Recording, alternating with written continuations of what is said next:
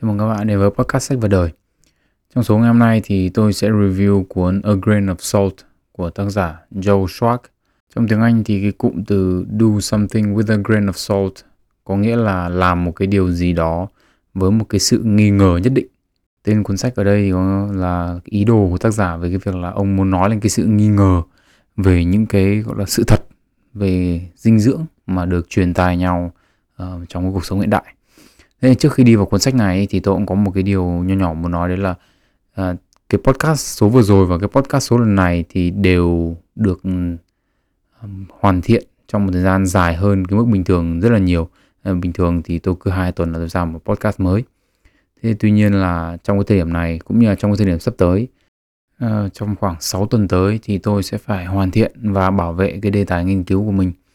Thế thì hy vọng là sau đó đến khoảng tầm hè thì tôi sẽ làm được cái podcast ra nó đều hơn.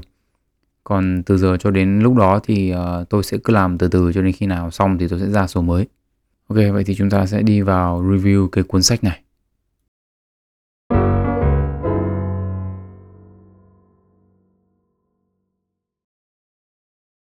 Cuốn sách này thì được chia làm rất là nhiều chương khác nhau, và gần như là chương nào nó cũng sẽ có một những cái mẩu kiến thức nho nhỏ, những cái lưu ý nho nhỏ.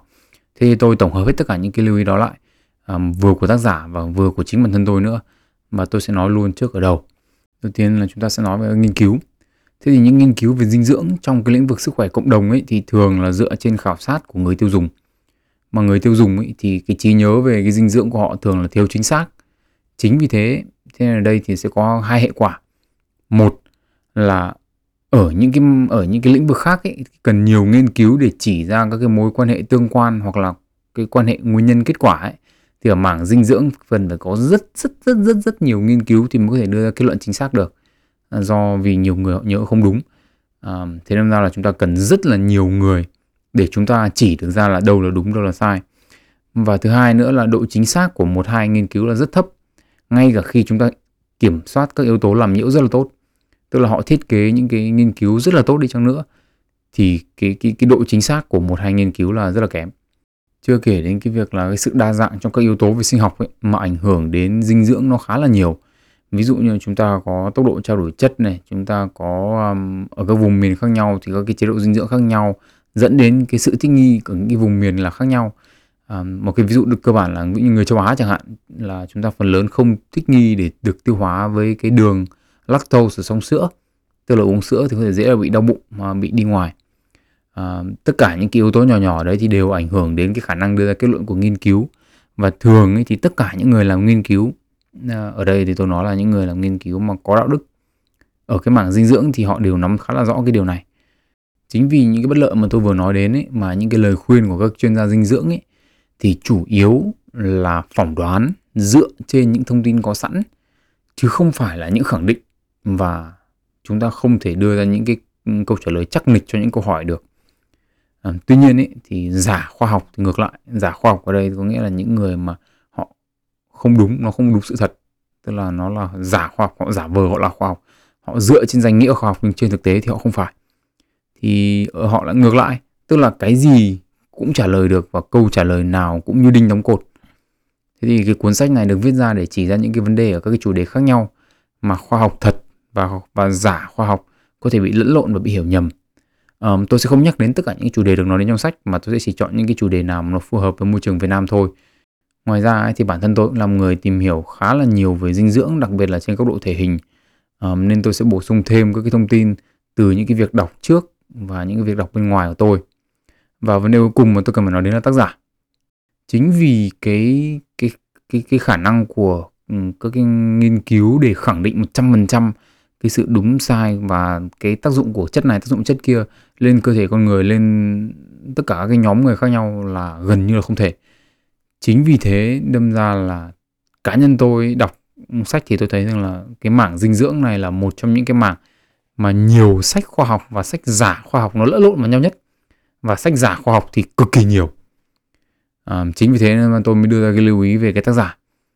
Thế là để nếu các bạn nào mà muốn đọc thêm về dinh dưỡng thì các bạn nên tìm hiểu một chút về tác giả, để ít nhất xem là cái con người này họ có bị thiên kiến về vấn đề gì không, họ có thành kiến về vấn đề gì không, hay là họ có đưa ra những câu nói mà kiểu sốc để thuần túy chỉ để thu hút người đọc hay không. Thì tác giả cuốn sách này, tiến sĩ Joe Schwarcz thì là một trong những người mà tôi cho rằng là đáng tin tưởng. Ông là giám đốc của văn phòng khoa học và xã hội của Đại học McGill ở Montreal, Canada. Lúc mà tìm hiểu chương trình học để học thạc sĩ thì tôi cũng đã từng suy nghĩ về việc ứng tuyển vào McGill. Nhưng mà do cái bang Quebec nó có cả yêu cầu, bắt yêu cầu là biết cả tiếng Pháp, nên là tôi dừng cuộc chơi ở đó. Nhưng mà McGill là một trong những trường đại học chuyên về nghiên cứu hàng đầu ở Canada. Ngoài ra thì rất nhiều kiến thức trong cuốn sách mà tác giả nói đến thì đều đã được những nhà nghiên cứu dinh dưỡng khác đáng tin tưởng mà tôi tìm hiểu thì nhắc đến rồi. Nên là tôi cho rằng đây là một cuốn sách có thể nói là các cái kiến thức đến từ nó là đáng tin tưởng.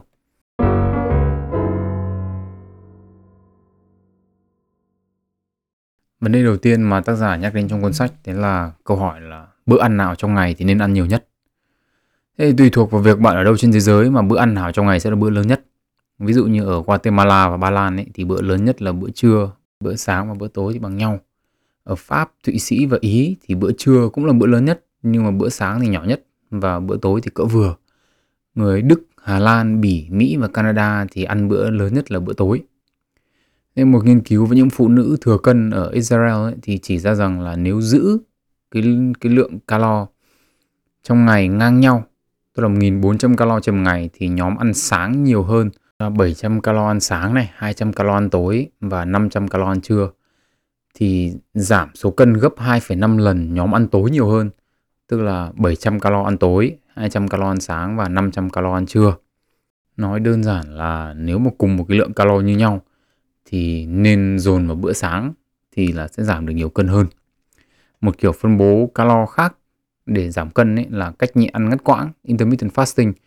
Thế đây có thể là nhịn ăn có thể là 16-8, tức là nhịn 16 tiếng ăn 8 tiếng, hoặc là 5-2 ăn thoải mái 5 ngày nhịn 2 ngày. Tuy nhiên thì ở đây thì tôi cũng muốn nói đến một cuốn sách khác. Có một cuốn sách tên là Breakfast is the most dangerous meal, tạm dịch bữa sáng là bữa nguy hiểm nhất trong ngày, của bác sĩ giáo sư Terence Keeley. Ông có chỉ ra một điều mà tôi thấy rằng khá là quan trọng mà chúng ta cần quan tâm. Đấy là rất nhiều những nghiên cứu mà nói về lợi ích của bữa sáng thì được tài trợ bởi những công ty làm ra đồ ăn sáng như kiểu Quaker Oats, công ty con của Pepsi. Và đồng thời ông cũng chỉ ra lợi ích của việc bỏ bữa sáng đối với những người bị tiểu đường. Là đây là những cái nghiên cứu mà đã được chứng minh rồi. Tức là những người tiểu đường mà bỏ bữa sáng thì sẽ có lợi. Cá nhân tôi thì tôi đã bỏ bữa sáng được khoảng 6 năm nay rồi. Tôi cảm thấy rất là thoải mái. Tôi sẽ nói thêm về cái chế độ ăn của tôi ở cuối. Vậy thì kết luận là thế nào? Kết luận là nên ăn sáng hay không nên ăn sáng? Cái này theo lời khuyên của tôi thì các bạn, đầu tiên là các bạn nên tùy vào cái công việc, tính chất công việc và cái lịch sinh hoạt của các bạn. Ví dụ như là nếu mà các bạn là một cái người mà các bạn rất thích ăn sáng thì ăn sáng nhiều hơn một chút cũng được và ăn tối ít đi một chút cũng được. Còn nếu mà các bạn là một người mà cảm thấy là bữa sáng có thể bỏ được như tôi chẳng hạn, thì các bạn có thể bỏ bữa sáng thì cũng được, không có vấn đề gì cả. Thế thì trên thực tế thì cái việc ăn sáng nó có hại hay không? Thì cá nhân tôi cho rằng là cái việc ăn sáng hay không ăn sáng nó không có hại hay có lợi bằng cái việc là tổng cái lượng calo bạn ăn một ngày là bao nhiêu. Thì nếu mà ăn quá nhiều thì cái này không tốt. Còn cái việc mà bạn phân bố như nào thì các bạn cảm thấy các bạn phân bố như nào mà các bạn cảm thấy là hợp lý với lịch sinh hoạt và làm cho các bạn cảm thấy không bị khó chịu, thì theo tôi thì đấy là các phương án các bạn nên làm. Không có một cái gì nó quá là phải thế này phải thế nọ cả.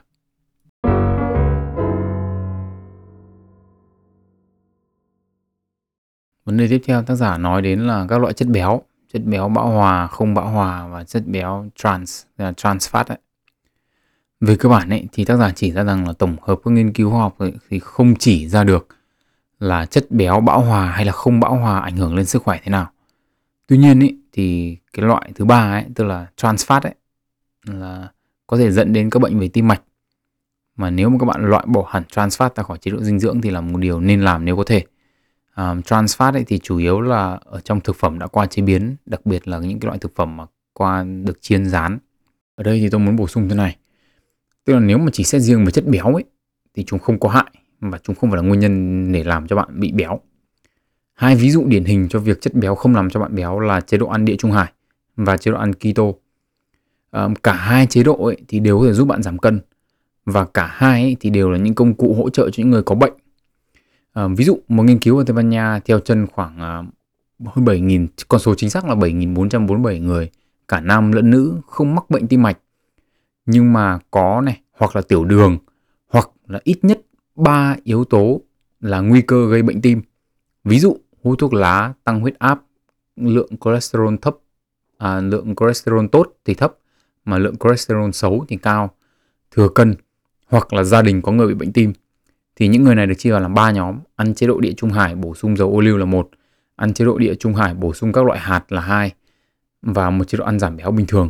Thì tôi ở đây tôi cũng có nói là các loại hạt như hạt đậu này, rồi thì những cái hạt macadamia, rồi những cái hạt gì ấy, thì đều là những cái hạt mà có chứa khá là nhiều chất béo. Thế thì nghiên cứu này ấy, thì phải dừng sớm hơn dự kiến, bởi vì chưa cần hết thời hạn nghiên cứu thì kết quả đã quá rõ ràng. Tức là cả hai nhóm ăn theo chế độ địa trung hải, tức là đều ăn nhiều chất béo hơn cái chế độ ăn giảm chất béo bình thường ấy, thì đều giảm xác suất gặp các vấn đề về mặt tim mạch một cách đáng kể. Thế thì đây về bệnh tim. Còn chế độ ăn keto ấy thì được sử dụng nhiều cho những người bị động kinh. Thế dành cho những ai không biết ấy, thì keto là chế độ ăn ít tinh bột, nhiều chất béo. Cái cơ sở ấy, để đưa ra cái chế độ ăn keto này ấy, là trong 3 loại dinh dưỡng đa lượng, tức là macronutrients ấy, là bao gồm tinh bột, đạm và chất béo. Thì chỉ có đạm và chất béo là bắt buộc thôi, còn tinh bột thì không bắt buộc. Bắt buộc ở đây ấy, thì có nghĩa là cơ thể không tự tạo ra đủ để sử dụng mà phải nạp từ bên ngoài vào một cách thường xuyên. Bình thường ấy, thì tinh bột khi mà bạn ăn một cái chế độ ăn bình thường có cả đủ cả 3 là tinh bột, đạm và chất béo, thì tinh bột sẽ được sử dụng làm năng lượng cho cơ thể. Thế nhưng mà khi mà ăn đủ ít ấy, còn đủ ít ở đây thì thực sự là khó mà nói lắm, bởi vì có nguồn thì nó là ít hơn 50 gram một ngày, có nguồn thì ít hơn 25 gram một ngày, thì cơ thể sẽ chuyển sang sản sinh ketone làm năng lượng. Ketone ấy, thì trên thực tế là tên gọi chung của 3 chất khác nhau và đều được sản xuất ra từ chất béo. Một câu hỏi mà tôi đã từng được hỏi ấy, thì là đạm thì có thể được chuyển hóa, tức là protein ấy, thì có thể được chuyển hóa thành năng lượng hay không? Và câu trả lời là có. Cơ thể sẽ chuyển đổi một lượng đạm nhất định thành năng lượng nếu mà thiếu tinh bột. Thì tuy nhiên ấy, thì bản chất cái việc chuyển đổi đạm sang tinh bột này là một cái quá trình mà chính nó rất là tốn năng lượng, đâm ra là nó không được ưu tiên. Và chính vì thế đâm ra là cơ thể khi mà không ăn đủ tinh bột ấy, thì sẽ sử dụng chất béo để sản sinh ra ketone làm năng lượng cho cơ thể. Ở thời điểm hiện tại ấy, thì khoa học chưa chỉ được cơ chế chính xác tại sao keto lại giúp cải thiện khả năng kiểm soát những cơn co giật của những cái bệnh nhân động kinh. Về cơ bản là bây giờ không ai biết.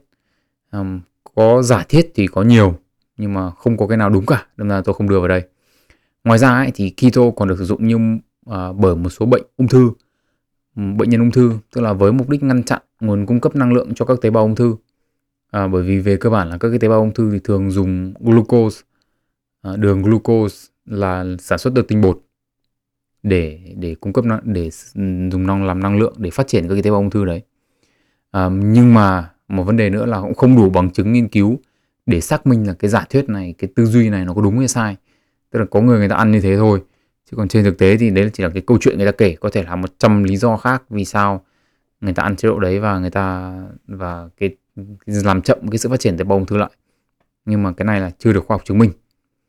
Tức là nhìn chung ấy, thì nói tổng hợp lại thì là cả hai cái chế độ ăn nhiều chất béo này ấy, thì là đều, một là có thể giúp bạn giảm béo, nhưng mà hai ấy, là chúng đều có những cái chức năng riêng ở trong y học, dùng để sử dụng trong một số những cái trường hợp nhất định.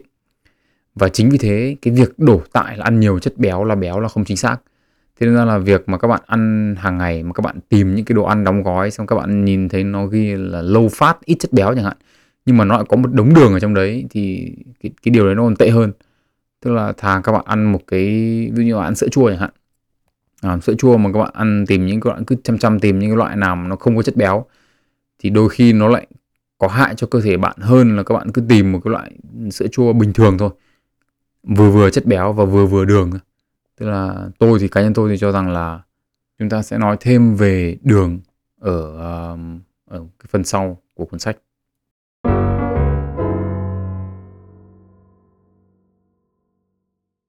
Vấn đề tiếp theo mà tác giả nói đến đấy là cái câu hỏi là ăn nhiều thịt với cả trứng thì có tốt cho sức khỏe hay không? Thì câu trả lời đây là tùy. Rất nhiều những nghiên cứu thì chỉ ra được cái sự tương quan giữa ung thư đại tràng với cả những loại thịt đã qua chế biến. Những loại thịt đã qua chế biến ở đây ví dụ như là xúc xích này, thịt bò khô này, thịt nguội, vân vân. nhưng mà không có sự tương quan nào giữa việc mua thịt tươi với tự nấu và các vấn đề về sức khỏe cả. Một trong những nguyên nhân mà tác giả đưa ra cho hiện tượng này là do các cái phương thức nấu ăn. Tức là khi mà những cái loại thịt này được, tất cả loại thịt nào chẳng nữa thì được chế biến ở nhiệt độ cao trong môi trường công nghiệp, tức là những cái thịt mà mua đóng gói sẵn ấy, thì sẽ sản sinh ra những chất có hại. Ngoài ra ấy, thì một trong những cái cách xử lý thịt công nghiệp ấy, là quy trình làm đông dầu thực vật bằng việc thêm các phân tử hydro. Đây là một cái quy trình sản sinh ra trans fat mà được, tức là chất béo trans ấy, được nói đến ở trước, và cũng là một nguyên nhân gây ra những cái vấn đề về sức khỏe. Hơn nữa ấy, thì cái việc rán ngập dầu là một trong những cái cách bảo quản đồ ăn khá là tốt. Điển hình như là mì tôm, tức là mì gói mà chúng ta hay ăn ấy, thì bao giờ cũng sẽ được chiên rán trước khi đóng gói và bán ra thị trường. Cái điều này thì giữ cho cái thời hạn của cái sản phẩm mà nó làm ra được rất là lâu, tức là có thể để hàng năm trời không sao cả. Thì quy trình này thì nó tăng một cái lượng chất béo trong mì nhất định. Tiếp theo nữa chúng ta có trứng. Trứng thì nhiều người cho rằng là trứng có cholesterol nên ăn nó không tốt cho tim mạch. Thì tuy nhiên ấy, thì điều này là hoàn toàn không đúng.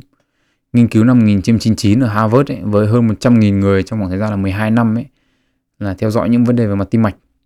Thì một trong những kết quả của nghiên cứu ấy là, đây là tôi dịch đúng cái nghiên cứu, tôi đọc, tôi xem cái nghiên cứu đấy và cái kết luận như nào tôi dịch đúng từng chữ ra một này.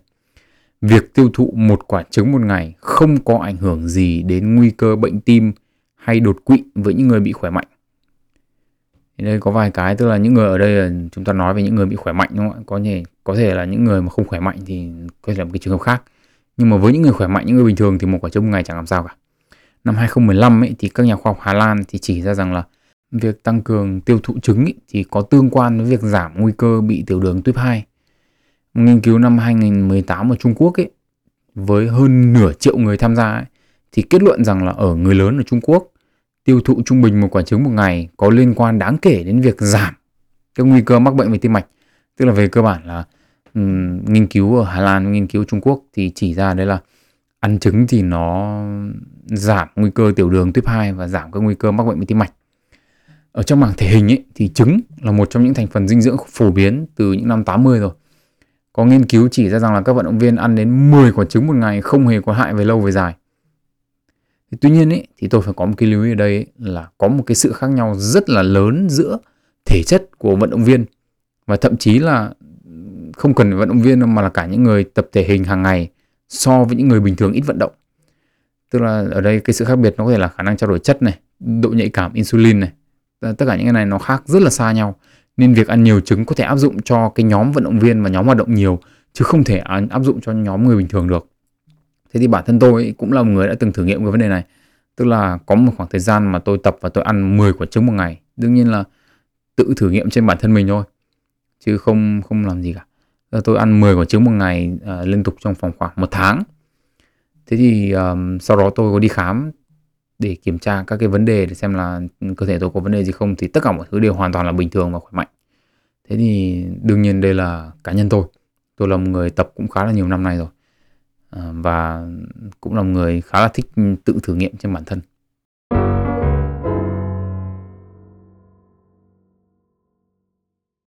Vấn đề tiếp theo là vấn đề hoa quả chống ung thư.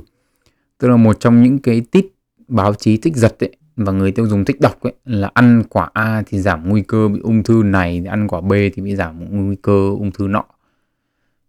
Đồng thời ấy, ở Việt Nam ấy thì cũng có hai cái lời mẹ hay dạy, đấy là ăn vitamin C cho nhanh khỏi ốm, ăn cam, ăn quýt gì đấy, và ăn cà rốt để bổ mắt. Hai cái này thì không được nhắc đến trong cuốn sách, nhưng mà tôi cũng sẽ xử lý nó luôn ở đây vì nó cùng một nhóm. Thế đầu tiên là phải nói về nghiên cứu. Phần lớn các nghiên cứu chất A hay là chất B có ảnh hưởng đến ung thư như thế nào ấy thì thường được thực hiện trên chuột. Thế thì ví dụ trên báo Mỹ thì đã từng có bài viết rằng là ăn cái quả Việt quất ấy thì có thể làm chậm sự phát triển của ung thư vú. Thế nhưng mà cái thí nghiệm mà được báo chí nhắc đến ấy, trong bài viết ấy, thì các nhà nghiên cứu tại bệnh viện của City of Hope ở Los Angeles ấy, cho chuột ăn một chế độ chứa 5% hoặc là 10% bột Việt quất dựa trên cân nặng, và so sánh nó với những con chuột được ăn cái chế độ mà không có tí bột Việt quất nào.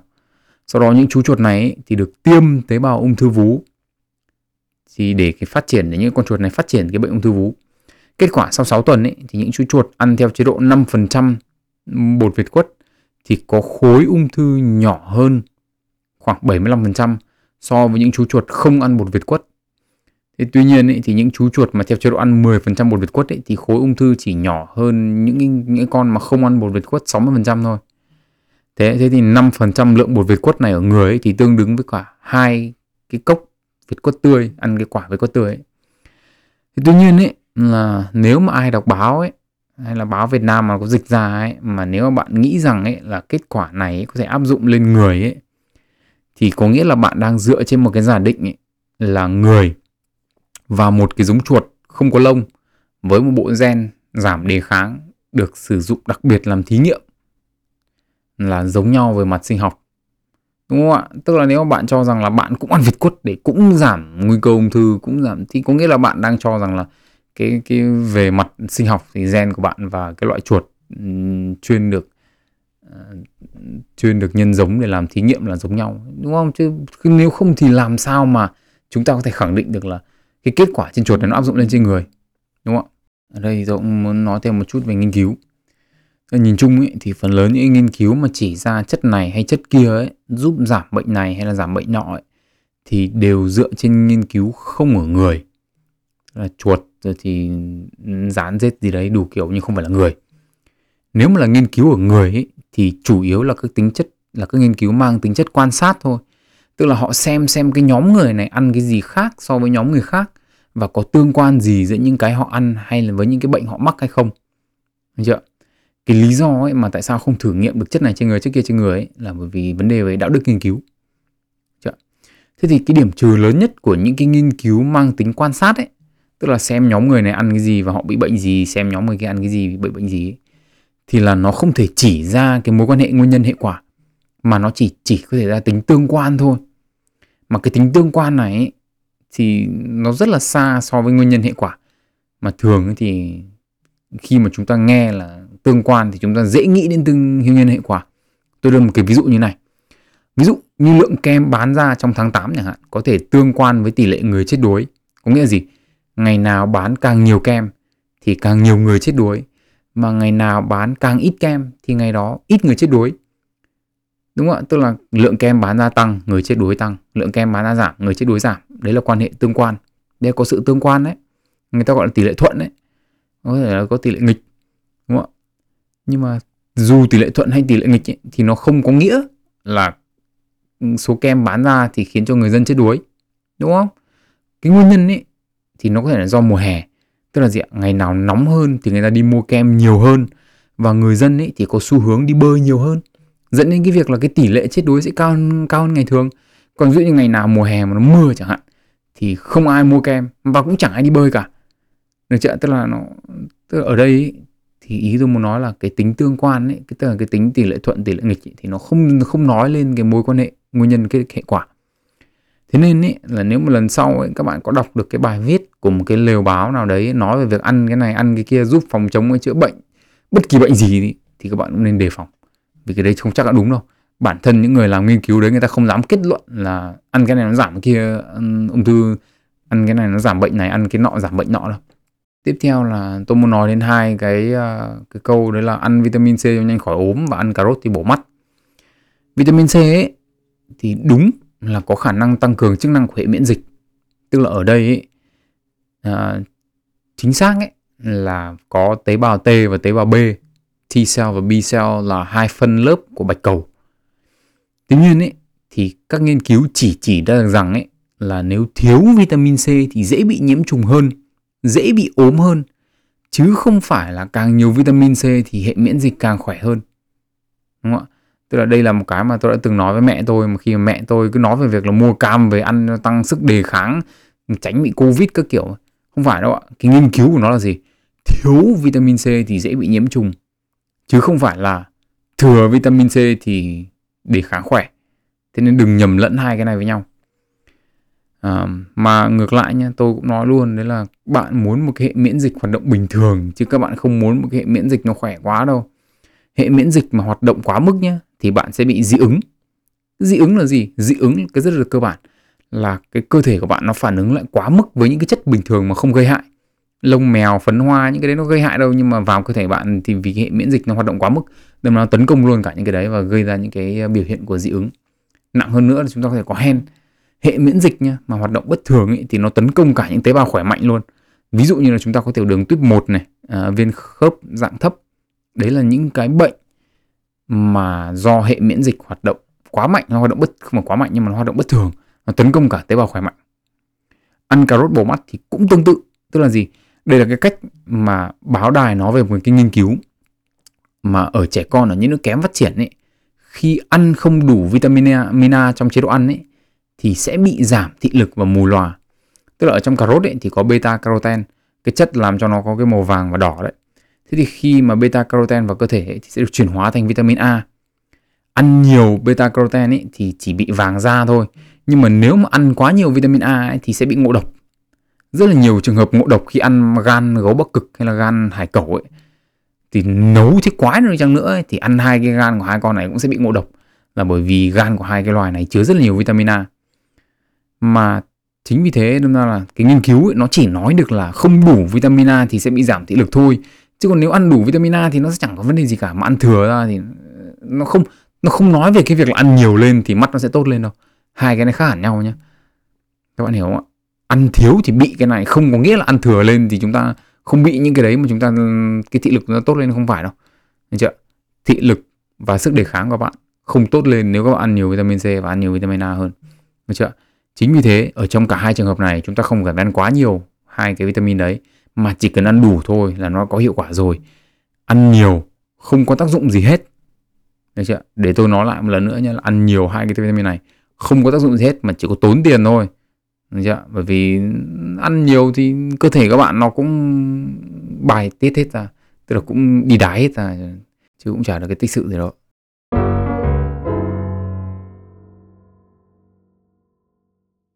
Chủ đề tiếp theo là sô-cô-la tình yêu. Sô-cô-la ấy thì được sử dụng từ thời cổ đại và được người Aztec gọi là chocolate, là thức ăn của chúa. Trong sô-cô-la thì có khoảng hơn 300 các hợp chất khác nhau, và trong đó thì có một cái hợp chất được viết tắt là PEA. Thế thì những người đang yêu ấy thì thường có cái hàm lượng PEA này ấy, trong nước tiểu cao hơn bình thường. Được chưa? Chính vì thế một ông tướng nào đó đã cho rằng đang yêu thì có nhiều PEA, sô-cô-la cũng có PEA, suy ra là sô-cô-la có thể khiến chúng ta yêu nhau. Đấy. Nghe cái logic, cái lập luận này có quen không? Vấn đề ở đây là các nghiên cứu ấy, thì chỉ ra rằng là lượng PEA trong máu không tăng sau khi ăn sô-cô-la.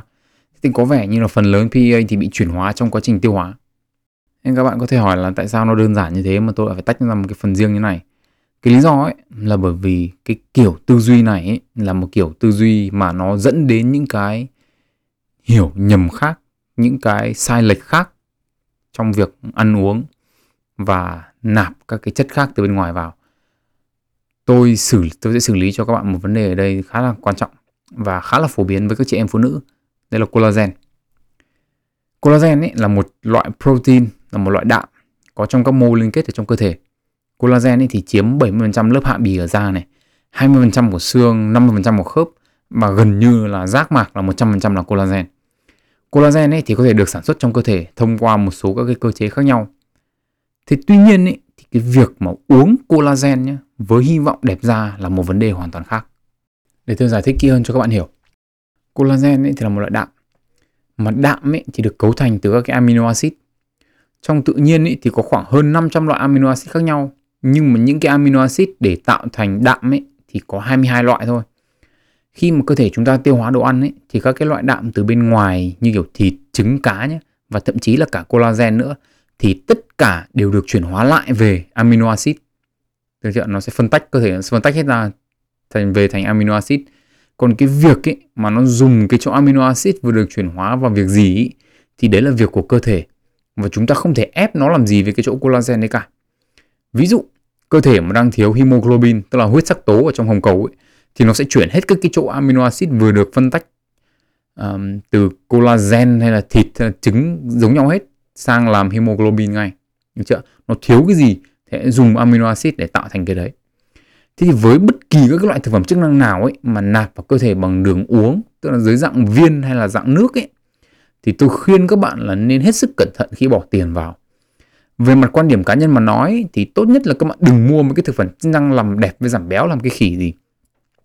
Chỉ có hệ tiêu hóa không thôi ấy, nó rất là phức tạp. Chưa kể đến việc nhé, là tiêu hóa xong thì nó sẽ làm gì với những cái mà các bạn vừa uống vào nạp vào cơ thể. Chẳng thế mà ngành dược ấy thì nó có đến nguyên hai cái nhóm ngành con, đấy là dược động học và dược lực học. Được chưa?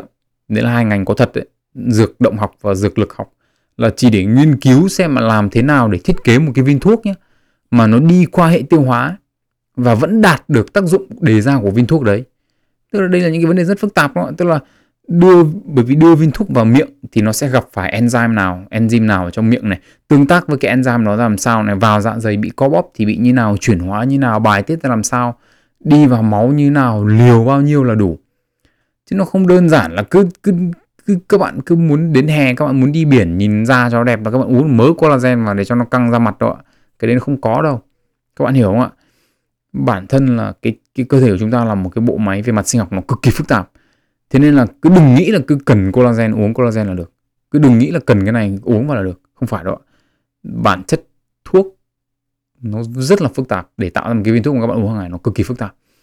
Thế nên là cá nhân tôi ấy, thì tôi cho rằng là khi mà không có đủ bằng chứng, không có đủ dữ liệu để khẳng định được rằng là các cái loại thực phẩm này nó có tốt cho các bạn ấy, thì tôi là đừng mua cái gì cả. Tôi sẽ nói thêm về cái thực phẩm chức năng ở cuối cái podcast này.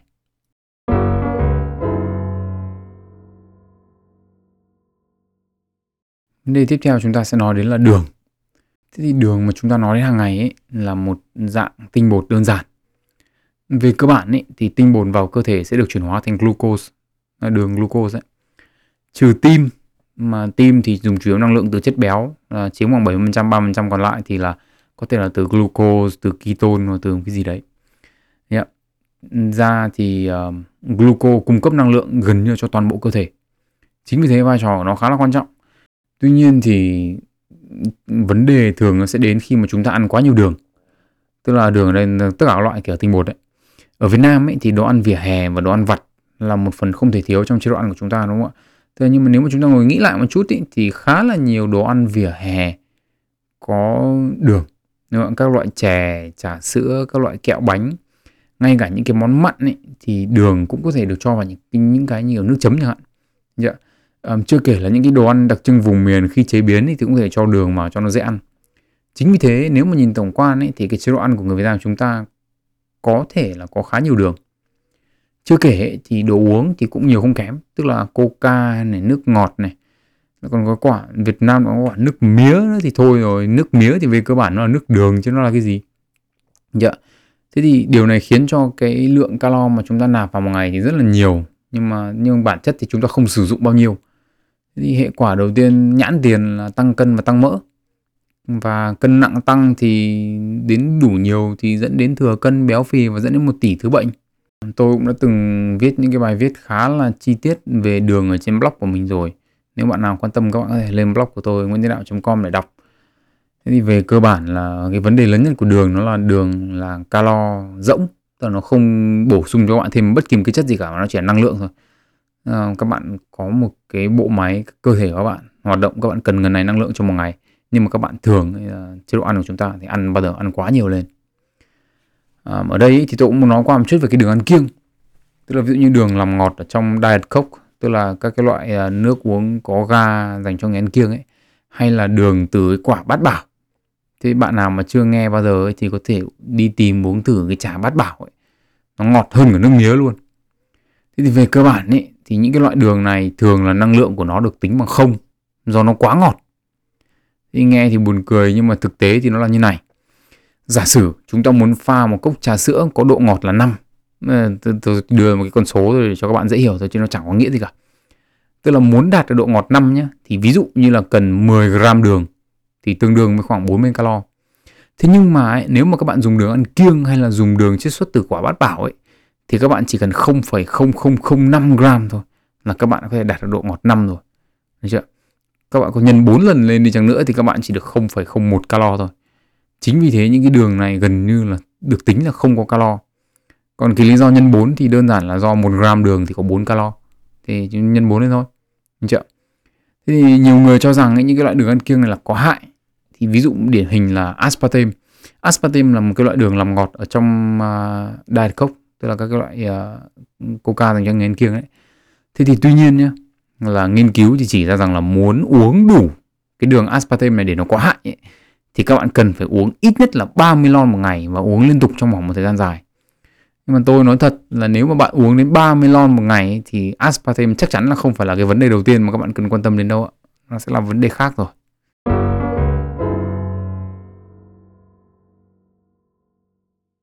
Vấn đề cuối cùng trong cuốn sách mà tôi sẽ lấy ra tôi nói đấy là vấn đề về các chất chống oxy hóa. Theo cá nhân tôi ấy, thì đây là một trong số những cụm từ mà được sử dụng để marketing nhiều nhất trong cái mảng thực phẩm chức năng, mà người mua thì gần như không hiểu các cụm từ là các chất chống oxy hóa thì có nghĩa là gì. Tôi đã từng viết về cái vấn đề này trong bài viết của tôi về rượu. Bạn nào có thể quan tâm thì có thể đọc trên blog của tôi ấy. Về cơ bản ấy, thì tôi cũng nói qua một chút. Tức là các gốc tự do thì vào cơ thể có hai nguồn chính. Một là sản phẩm thừa của quá trình trao đổi chất trong tế bào, và hai là đến từ việc tiếp xúc với các tia cực tím, tia X-quang hay là khói thuốc lá. Các cái gốc tự do trong cơ thể ấy, thì có khả năng ăn cắp các cái nguyên tử hydro hoặc là kết hợp với các phân tử khác, biến những cái phân tử đang hoạt động bình thường trở thành các cái gốc tự do. Được chưa? Tức là nó là gốc tự do, nó lấy nguyên tử hydro của các cái phân tử hoạt động bình thường và nó biến các cái phân tử hoạt động bình thường đấy trở thành các cái gốc tự do khác. Và các cái quy trình cứ thế lặp đi lặp lại, và càng ngày càng nhiều gốc tự do lang thang trong cơ thể của bạn. Các chất chống oxy hóa ấy, thì ngăn chặn được cái quy trình này ấy, nhờ việc là chúng nó có thừa hydro để cho đi, và khi cho xong ấy, thì không biến thành các cái phân tử có hại. Tức là bản thân các cái chất chống oxy hóa cho hydro đi rồi không bị biến thành các cái gốc tự do. Được chưa? Tức là cũng sẽ chẳng có chuyện gì để nói nếu mà câu chuyện nó chỉ có như thế. Một cơ số các cái nghiên cứu về dịch tễ học ấy, thì chỉ ra rằng là một cái chế độ ăn chứa nhiều rau và hoa quả thì giảm tần suất của những cái bệnh liên quan đến các cái tổn hại do các cái gốc tự do gây ra. Mà hoa quả ấy, và rau thì chứa hàng trăm các loại hợp chất chống oxy hóa khác nhau. Tức là thì lại một ông nào đấy, đúng không ạ, lại luận ra là cứ ăn nhiều các chất chống oxy hóa thì là đỡ bệnh cho các gốc tự do gây ra. Nghe hợp lý quá đúng không ạ? Tức là các chất chống oxy hóa thì xử lý được các gốc tự do, mà ăn nhiều các đồ ăn có chứa nhiều chất chống oxy hóa thì giảm xác suất các bệnh do gốc tự do gây ra, hợp lý quá gì nữa đúng không? Thế nhưng mà lại một lần nữa tôi phải nói là cái này nó chỉ là mối quan hệ tương quan thôi, chứ nó không phải là nhân quả. Và một lần nữa tôi phải nhắc lại là cơ thể con người là một bộ máy về mặt sinh học cực kỳ phức tạp. Thế đâm ra là không thể nào mà nói đơn giản như thế được đâu. Ví dụ, trong một nghiên cứu ở Anh, 10 người khỏe mạnh không ăn đồ ăn và đồ uống có chứa các chất chống oxy hóa trong 48 tiếng trước khi uống một cốc sinh tố có chứa nhiều chất chống oxy hóa. Thế thì 1 tiếng sau đó ấy, thì hàm lượng các chất chống oxy hóa trong máu của những người tham gia nghiên cứu có tăng. Nhưng sau 1 tiếng đó ấy, thì tụt xuống dưới mức bình thường. Cái việc tụt sâu này ấy, theo tác giả nghiên cứu ấy, thì là có thể là do cơ chế phản ứng lại của cơ thể để đảm bảo một cái gọi là cân bằng nội môi, homeostasis. Sau rất là nhiều nghiên cứu ấy, thì ý kiến chung của mà khoa học ở cái thời điểm này ấy, là lợi ích của hoa quả và rau trong một chế độ ăn ấy, là có thể do các cái yếu tố khác chứ không phải là do các chất chống oxy hóa. Ngoài ra ấy, thì những nghiên cứu ở những cái lĩnh vực khác như lão khoa ấy, thì cũng chỉ ra rằng là gốc tự do thì không tệ như chúng ta nghĩ đâu. Tức là ở liều lượng thấp nhé, thì những gốc tự do trong cơ thể ấy, thì có thể kích hoạt cơ chế bảo vệ, giúp chống lại bệnh tật và giúp chống lại sự lão hóa. Được chưa? Tức là không phải là cứ có gốc tự do trong cơ thể là cứ muốn ăn thật nhiều các cái chống oxy hóa và để nó làm giảm, nó không muốn. Các bạn muốn có một cái lượng gốc tự do nhất định để cơ thể các bạn nó đưa ra những cái cơ chế để giúp các bạn có thể chống lại bệnh tật và giúp làm chậm lại cái sự lão hóa. Bạn nào quan tâm thì có thể tìm đến cuốn Lifespan, Why We Age and Why We Don't Have To của tác giả David Sinclair, ra năm 2019. David Sinclair thì là một trong nhà nghiên cứu hàng đầu về lão hóa ở trên thế giới. Ông giảng dạy ở Harvard thì phải. Bạn nào mà có Facebook của tôi thì tôi cũng đã từng viết khai bút về cái này năm 2020.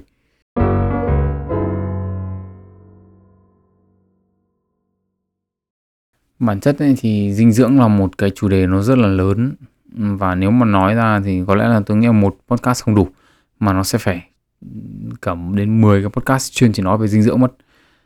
Thì chính vì thế nên là ở trong cái số ngày hôm nay thì tôi sẽ chỉ nói đến những cái câu hỏi mà tôi thường hay được hỏi nhất, và tôi sẽ nói lên quan điểm của tôi về những cái vấn đề dinh dưỡng này. Và nếu bạn nào mà không biết ấy, thì trước đấy thì cái blog Nguyễn Tiến Đạo của tôi được khởi đầu ra là để tôi viết về vấn đề giảm béo. Ngày xưa tôi là một người rất là béo, và sau khoảng năm tôi béo nhất là năm 2010, và sau đến bây giờ là khoảng 11 năm thì tôi giảm được khoảng 20 cân. Và cơ thể tôi thì nó đang ở một cái trạng thái rất là khác so với ngày trước. Trước béo ú, bụng to các kiểu vân vân. Thì bây giờ tôi cũng có thể nói là cái body fat, phần trăm mỡ trên cơ thể tôi là cũng rơi xấp xỉ khoảng 10%. Tức là đại ý là ra biển thì cũng cởi trần cũng được, cũng 6 múi 6 mét các kiểu đấy, đại ý thế. Thế nhưng mà đây là một con đường rất là dài. Và cái blog của tôi ấy thì nó được khởi đầu bằng cái việc là tôi mong muốn chia sẻ với những người khác cái kinh nghiệm và những cái trải nghiệm của tôi về cái việc là tôi giảm béo như thế nào, và cái cách giảm béo ra làm sao, và cái khoa học của nó như nào. Thế nên tôi muốn nói là riêng về mặt dinh dưỡng ấy thì tôi đã tìm hiểu cũng được khoảng chục năm nay có lẽ rồi. Đầu tiên thì tôi muốn nói đến một cái gọi là cái phương trình cân bằng calo. Cái này thì tôi đã viết trên blog của tôi rồi, và bạn nào quan tâm thì lên trên đó đọc. Cái phương trình cân bằng calo là rất quan trọng trong cái việc là cái mục tiêu mà các bạn đặt ra là gì, giảm cân hay tăng cân, thì các bạn đều cần phải hiểu cái phương trình cân bằng calo đấy. Có nghĩa là nếu mà bạn ăn, tức là bạn nạp vào nhiều hơn bạn tiêu thụ thì bạn sẽ tăng cân, và nếu mà bạn tiêu thụ nhiều hơn bạn nạp vào thì bạn sẽ giảm cân. Nó chỉ đơn giản như thế thôi. Còn bạn nào mà đọc những cái như kiểu là hormone này, rồi thì insulin, rồi những cái ba lăng nhăng gì ấy, thì các bạn phải hiểu rằng là tất cả những cái đấy đều được tính vào cái phương trình năng lượng đấy rồi. Chẳng qua là vì cái độ phức tạp của nó rất là cao, nên là nếu mà tôi giải thích thì nguyên một cái podcast thôi, hiểu chưa? Nên các bạn cứ hiểu một cái đơn giản thôi. Các bạn muốn tăng cân hay các bạn muốn giảm cân thì đầu tiên các bạn phải quan tâm đến việc là các bạn cần phải biết là các bạn phải nạp nhiều hơn hay là ít hơn cái việc mà các bạn tiêu thụ hàng ngày. Đây là điều đầu tiên ạ. Điều thứ hai mà tôi muốn nói đến đấy là nó có một cái sự cân bằng nhất định. Cân bằng có nghĩa là gì? Cân bằng có nghĩa là các bạn muốn, các bạn đang ở cái mức độ nào quá nó cũng không tốt, gầy quá cũng không tốt, mà béo quá cũng không tốt. Thế nên các bạn bao giờ cũng có mong muốn xu hướng là dịch cái số cân nặng và cái tình hình sức khỏe của mình về giữa. Thừa cân thì nó cũng bị rất là nhiều bệnh, mà ít cân quá thì sức khỏe nó cũng không được tốt, được chưa? Thế thì các bạn mong muốn là các bạn luôn mong muốn làm sao mình về cái mức bình thường để cho cơ thể. Nếu mà mục tiêu của các bạn là chỉ để khỏe mạnh thôi thì các bạn nên dịch cái cân nặng và trọng lượng của mình về cái mức trung bình, chứ các bạn không muốn nó dịch đi hướng nào cả. Ngay cả cái việc là cái để mà ăn và để đạt được những cái mà như kiểu người mẫu hay là diễn viên trong phim ở cái mức độ 6 múi các kiểu, nó bản thân là cái trải qua những cái quy trình nó khá là vất vả. Và cá nhân tôi cho rằng cái đấy nó không phải là, cái đấy là đặt cái mục tiêu hình thức lên hàng đầu, chứ không phải là đặt mục tiêu về sức khỏe lên hàng đầu. Nếu các bạn đặt mục tiêu về sức khỏe lên hàng đầu thì hơi có mỡ tí cũng được, chả sao cả. Nhìn nó không phải quá đẹp, nhưng các bạn đảm bảo cái sức khỏe của mình, đây là điều quan trọng. Tiếp đến là tôi muốn nói về vấn đề về giảm cân. Tức là đây là cái, vì thứ nhất là đây là cái mà tôi hiểu rõ hơn cả, và thứ hai nữa đây là cái nhiều người quan tâm, giảm cân. Thế giảm mỡ. Giảm mỡ thì tôi cũng nói luôn là nếu mà các bạn suy nghĩ về việc giảm mỡ thì các bạn hãy nên nghĩ nó dưới hình thức là vật lý, với góc nhìn của vật lý, chứ đừng nghĩ nó là dưới hình thức của sinh học hay là đọc mấy cái từ ngữ của mấy thằng làm marketing trong quảng cáo. Về mặt vật lý thì các bạn chỉ cần lưu ý đến cái định luật bảo toàn năng lượng thôi. Tức là năng lượng không tự nhiên sinh ra, không tự nhiên mất đi, nó chỉ chuyển từ dạng này đến dạng khác thôi. Mỡ là năng lượng, và các bạn muốn mất cái lượng mỡ trên cơ thể của các bạn đi thì chỉ có hai cách. Một là các bạn hút mỡ. Tôi không khuyên bất kỳ ai đi hút mỡ cả. Nhưng cách thứ hai ấy, là các bạn phải sử dụng cái mỡ đấy làm năng lượng để tiêu thụ cho cơ thể. Thế thôi. Chứ còn nếu mà các bạn cho rằng là các bạn làm mất mỡ bằng cách ăn thêm vào, uống thêm vào là các bạn thấy sai rồi, đúng không ạ? Thế sao lại nạp thêm vào thì làm sao mà giảm mỡ được? Đấy là cái mà tôi thấy, ngay cả như các bạn uống cái thực phẩm chức năng giảm mỡ này, hay là các bạn mà ăn cái gì mà có âm calo, chẳng có cái gì âm calo cả. Nên tôi nói luôn với các bạn là như thế, chẳng có cái gì âm calo cả. Tức là các bạn muốn giảm mỡ gì, ăn ít đi, hoạt động nhiều lên. Thế thôi, nó chỉ đơn giản thế thôi.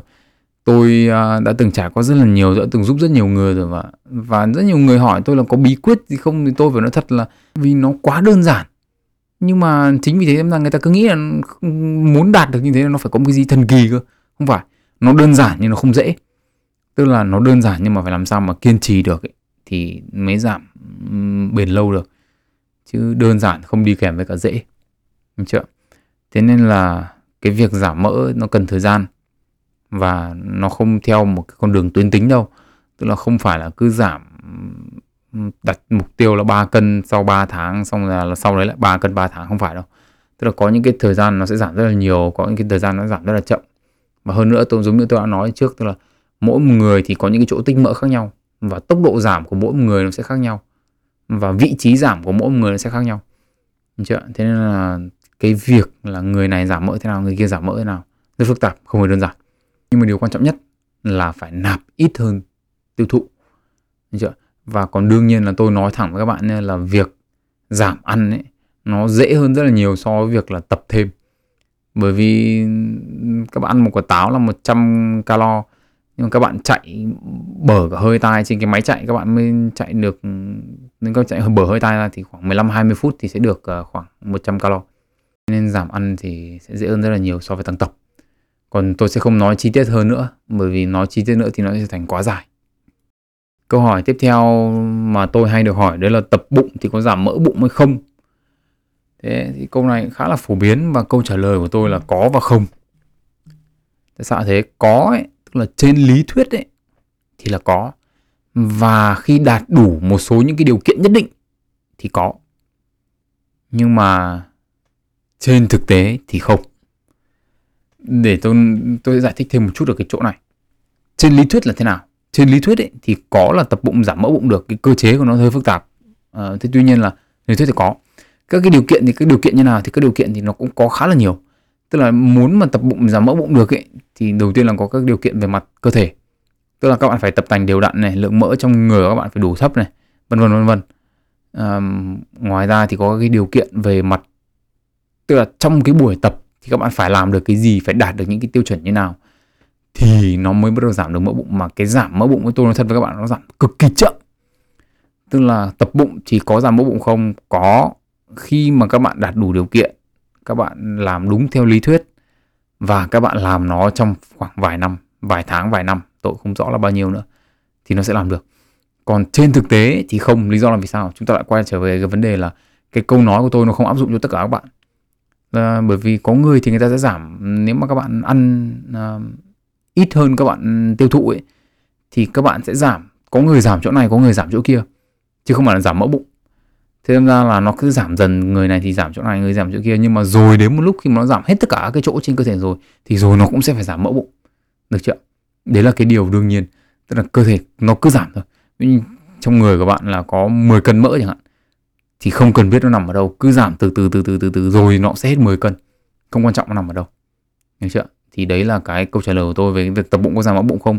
Thế nên ấy, là nếu mà các bạn làm đủ những cái điều kiện, các bạn đạt đủ những cái điều kiện đấy và các bạn làm đúng như lý thuyết ấy, thì thà cái công sức đấy của các bạn, thà cứ đi tập giảm cho nó bình thường còn hơn, đừng có tập trung mà giảm cái mỡ bụng làm cái khỉ gì cho mệt, hiểu chưa? Đây là tôi nói một cách rất nghiêm túc. Và tôi cũng nói luôn đấy là tôi là một người rất ít tập bụng. Tức là trong gần đến 5 đi tập thì tổng thời gian tập bụng của tôi nó rơi vào khoảng 6 tháng. Tức là tập liên tục được 6 tháng. Còn lại tôi không tập bụng mấy, nhưng mà tôi vẫn có 6 múi như bình thường. Thế nên là các bạn không cần tập bụng, các bạn cũng có 6 múi được. Cái cơ thì nó vẫn có dưới đấy, được chưa? Đương nhiên là không tập bụng không có nghĩa là tôi không tập bụng hoàn toàn, mà tôi vẫn tập những cái bài khác mà có sử dụng đến cơ bụng. Nhưng mà nó cơ bụng nó chỉ là một phần trong tất cả những cơ mà mình sử dụng thôi. Và vì như thế nên ra là cái cơ bụng của tôi nó vẫn đủ sức để nó thực hiện được cái chức năng của nó, được chưa? Cơ bụng vẫn thực hiện được chức năng như bình thường. Thì tuy nhiên là nếu mà có tập bụng riêng lẻ ra không thì tôi không. Đấy, thế phải nói cái điều ấy ra. Và tôi khuyên các bạn là đừng nên tập bụng nhiều làm gì. Nên tìm cái cách nào đấy mà giảm mỡ chung chung ấy, thì người các bạn nhìn nó sẽ đẹp hơn rất là nhiều, hơn là cái việc là chỉ rình tập bụng. Đấy là quan điểm của tôi về vấn đề tập bụng. Tiếp theo nữa là một câu hỏi mà tôi cũng khá phổ biến, đấy là ăn theo chế độ nào để tăng cân và giảm cân. Thế tôi nói luôn, chế độ ăn nào nó không quan trọng đâu. Quan trọng là các bạn ăn chế độ nào mà các bạn theo lâu được ấy. Đấy mới là quan trọng. Bởi vì chế độ nào thì nó cũng tuân theo một cái quy tắc đơn giản là các bạn sẽ nạp vào ít hơn là các bạn tiêu thụ. Thế thôi. Và đến lúc đấy nó dừng, nó không có tác dụng nữa thì là bởi vì cơ thể bạn đã thích nghi với cái mức năng lượng mới rồi. Và cứ thế các bạn phải tìm cách điều chỉnh. Được chưa? Thế thì chế độ nào không quan trọng, keto, low carb, high carb, muốn cái khỉ gì cũng được. Miễn là các bạn phải theo nó được một cách lâu dài. Thế thôi. Được chưa? Và còn nếu mà các bạn muốn đạt được đến một cái như... ví dụ như các bạn muốn là đang người bình thường mà muốn đẹp như người mẫu chẳng hạn, thì thay vì là tìm một cái chế độ ăn nào đấy để ăn thì các bạn nên hiểu cái nguyên tắc cơ bản. Tức là các bạn phải tìm hiểu về những cái khoa học cơ bản của cái việc là làm như thế nào để mình giảm mỡ, làm như thế nào để mình tăng cơ, và hiểu nó ở mức độ khoa học. Thế tôi nói lý do vì sao rất đơn giản thôi. Bởi vì nếu các bạn nhìn thấy ai đấy người đẹp và các bạn đi theo những cái gì người ta nói thì các bạn cũng chỉ đếm mức độ đấy thôi. Nó giống như kiểu là giống như quay về vấn đề là tôi nói là cái cơ thể là một cái cỗ máy sinh học nó rất là phức tạp. Và cái cách tốt nhất để các bạn có thể làm được một cái gì đấy bền vững, để làm cái gì đấy lâu dài, đấy là các bạn phải hiểu cái bộ máy nó hoạt động như nào. Đúng chưa? Nếu mà các bạn không hiểu cái bộ máy hoạt động như nào thì cả đời các bạn cũng chỉ làm được những cái trên bề mặt thôi. Bởi vì chúng ta không tìm được ra cái nguyên nhân hệ quả. Đúng không ạ? Chúng ta không biết cái mối quan hệ nguyên nhân hệ quả thì chúng ta chỉ biết tương quan thôi. Mà tương quan thì có cái là nguyên nhân hệ quả, có cái không. Đúng không? Thế đâm ra là khi mà chúng ta phải tìm được cái nguyên nhân hệ quả cơ, phải tìm được là cái cơ chế của nó là như này. Chính vì thế nên chúng ta bỏ cái A vào người, chúng ta làm những cái A thì chúng ta đạt được cái kết quả B. Và đấy là nguyên nhân hệ quả. Chứ đừng có chỉ tập trung vào những cái tương quan. Ui, tất cả những thằng sáu múi nó đều ăn như này thì tôi cũng sẽ ăn như thế, không phải đâu. Tất cả thằng sáu múi đều tập như này, tôi cũng sẽ tập như thế, không phải đâu.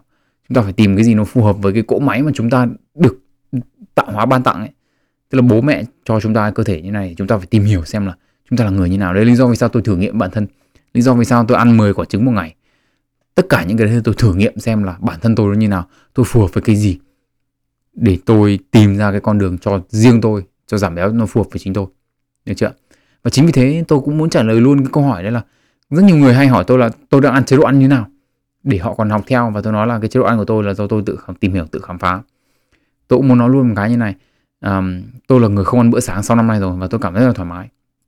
Và cái chế độ ăn của tôi tại thời điểm bây giờ tôi thì hơi đặc thù một chút, là tôi muốn đặt cái mục tiêu là tôi muốn cái phần trăm mỡ của tôi là xuống dưới 10%.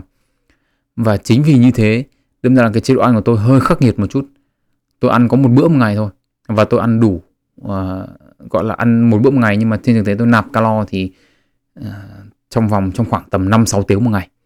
Còn thời gian còn lại tôi nhịn ăn. Được chưa? Cái lý do nhịn ăn thì tôi cũng đã từng viết một bài nhịn ăn trên blog của tôi rồi. Bạn nào quan tâm có thể lên để đọc. Không nhớ là viết trên blog cũ hay là blog mới. Blog của tôi bị hack một lần, mất hết tài liệu trên đấy, thế là bây giờ phải viết lại. Thế thì đấy là nói chế độ ăn của tôi. Cái chế độ nhịn ăn này tôi cảm thấy rất là phù hợp với tôi. Và cái chế độ nhịn ăn này thì tôi thấy là cũng có một vài người họ nhịn ăn và họ cảm thấy cái chế độ nhịn ăn này nó rất là dễ và nó rất là phù hợp. Thế nên tôi khuyên là nếu mà bạn nào có cơ hội thì nên thử nhịn ăn. Và nhịn, các bạn có thể nhịn bữa tối, nhịn bữa sáng. Và tôi thì nhịn bữa sáng. Cái lý do ấy là rất đơn giản. Với những người đi tập ấy, thì các bạn đừng quan tâm đến việc là nên ăn bữa nào, mà các bạn nên cấu trúc các cái bữa ăn của các bạn xung quanh cái thời gian các bạn tập ấy. Tức là nếu các bạn tập sáng thì các bạn cấu trúc cái bữa ăn xoay quanh cái bữa sáng, xoay quanh cái buổi sáng. Nếu các bạn ăn tập buổi chiều thì các bạn nên cấu trúc các bữa ăn của bạn xoay quanh cái thời gian tập buổi chiều. Và tôi tập buổi chiều đâm ra là tôi cấu trúc các cái bữa ăn của tôi xung quanh thời gian tập. Thế thôi. Còn lại những cái lúc khác tôi không cần ăn, tôi không ăn. Tôi không đói. Như vậy. Thì đấy là cái chế độ ăn của tôi. Và tôi thì đang ở chế độ ăn là carb vừa phải, low fat và nhiều đạm.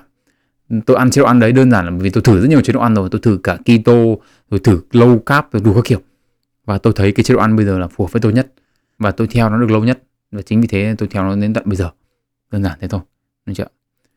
Và câu hỏi cuối cùng mà tôi thấy rất là nhiều người hỏi tôi đấy là thực phẩm chức năng thì nên xài cái nào? Thế thì tôi cũng xin trả lời như này. Thực phẩm chức năng trong tiếng Anh ấy, nó là supplement.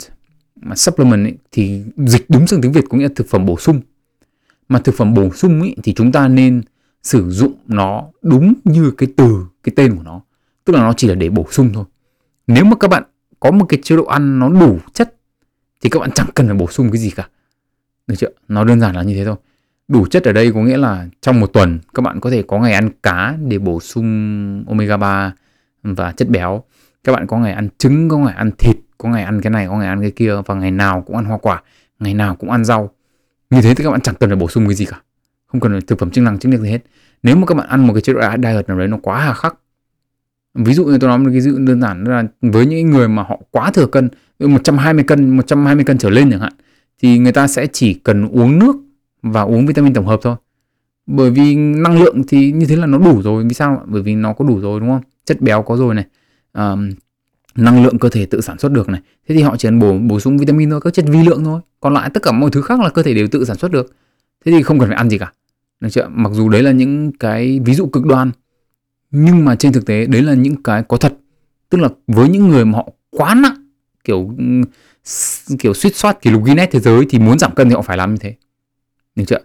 Thế nên là theo quan điểm của tôi thì thực phẩm chức năng hãy sử dụng nó đúng như cái giá trị của nó, tức là nó chỉ là bổ sung thôi. Nếu các bạn ăn thiếu cái này, các bạn ăn thiếu cái kia thì các bạn nên bổ sung vào. Ví dụ như là những cái bà mẹ bỉm sữa chẳng hạn, nếu mà muốn tức là đang có bầu, những người đang có bầu và muốn bổ sung thực phẩm thì nên bổ sung acid folic. Được chưa? Đấy là một cái rất cơ bản. Acid folic là một cái những người đang mang thai nên bổ sung, bởi vì thường theo một chế độ ăn bình thường thì sẽ không bổ sung đủ acid folic. Thế thôi, rất đơn giản. Thế thì cá nhân tôi thì chúng ta thiếu cái gì? Nếu mà chúng ta không có cá chẳng hạn, không có cá ăn, chỉ có ăn toàn thịt thôi, thì nên bổ sung dầu cá. Còn lại thì những cái khác không cần. Nên làm sao mà tìm kiếm một cái chế độ ăn nó vừa phải, nó cân bằng, đủ tất cả mọi thứ. Và nếu chúng ta thiếu cái gì thì chúng ta bổ sung, chứ chúng ta đừng có chăm là đi ăn thì lúc nào cũng ăn cơm thì rõ ít, thịt thì ít, trứng thì ít, nhưng mà cứ phải trà sữa. Sau đó là đi tìm thực phẩm chức năng. Cái đấy là ngớ ngẩn. Cái đấy là, theo tôi là quan điểm của tôi là ngớ ngẩn. Thế nên là chúng ta tìm một cái gì để nó cân bằng. Đúng chưa? Và cái podcast của tôi thì sẽ dừng ở đây. Thực sự thì có rất là nhiều cái tôi có thể nói về mặt dinh dưỡng, về mặt sức khỏe, về mặt tập tành, nhưng mà nó sẽ quá dài cho một cái podcast. Và thậm chí là tôi có thể nói 10 cái podcast về vấn đề này cũng được, vì đây là cái chuyên môn của tôi. Thế nên tôi sẽ dừng nó lại ở đây. Nếu mà các bạn quan tâm đến vấn đề này, các bạn muốn nghe thêm thì các bạn có thể comment ở trên YouTube, có thể gửi email về theo cho tôi, sách và đời podcast@gmail.com. Các bạn có thể đưa feedback để các bạn muốn nghe thêm thì tôi có thể tìm thêm một cuốn sách nào đó tôi review, hoặc là tôi để thêm một cái podcast chuyên nói về vấn đề này. Còn số sau thì tôi sẽ nó sẽ mất nhiều thời gian hơn, bởi vì tôi sẽ tìm một cuốn sách nào đấy mà tôi muốn review, tôi muốn chia sẻ với các bạn. Và đồng thời thì giống như tôi đã nói từ lúc đầu ấy, là tôi sẽ phải tập trung vào làm hoàn thiện cái nghiên cứu và bảo vệ cái đề tài nghiên cứu của mình. Nếu mà tất cả những cái gì mà các bạn nghe trong cái số vừa rồi mà các bạn cảm thấy hào hứng thì chào mừng các bạn đến với podcast Sách và Đời. Nếu mà các bạn muốn biết thêm, muốn tìm hiểu thêm về bất kỳ cái gì nữa thì cho tôi biết cái feedback của các bạn. Podcast này cũng khác với các cái podcast trước của tôi là ở trong cái podcast này thì tôi nói ngẫu hứng nhiều hơn, bởi vì đây là những kiến thức tôi có sẵn chứ tôi không viết nó ra để tôi đọc. Chính vì thế nên là các bạn có thể feedback, cũng có thể feedback cho tôi là đây là cái phong cách mà các bạn muốn nghe hay là các bạn không muốn nghe. Các bạn muốn là nó cấu trúc, nó chuẩn chỉnh hơn. Nếu bạn có thể gửi feedback cho tôi cũng rất muốn nghe. Tôi cũng rất là tò mò muốn biết xem là những người nghe podcast của tôi thì họ nghĩ gì về những cái mà tôi nói, về cách mà tôi truyền đạt kiến thức. Được chưa? Ok, vậy không còn gì nữa thì hẹn gặp lại các bạn ở những cái podcast lần sau. Tên tôi là Nguyễn Tiến Đạo và chúc các bạn một ngày tốt lành.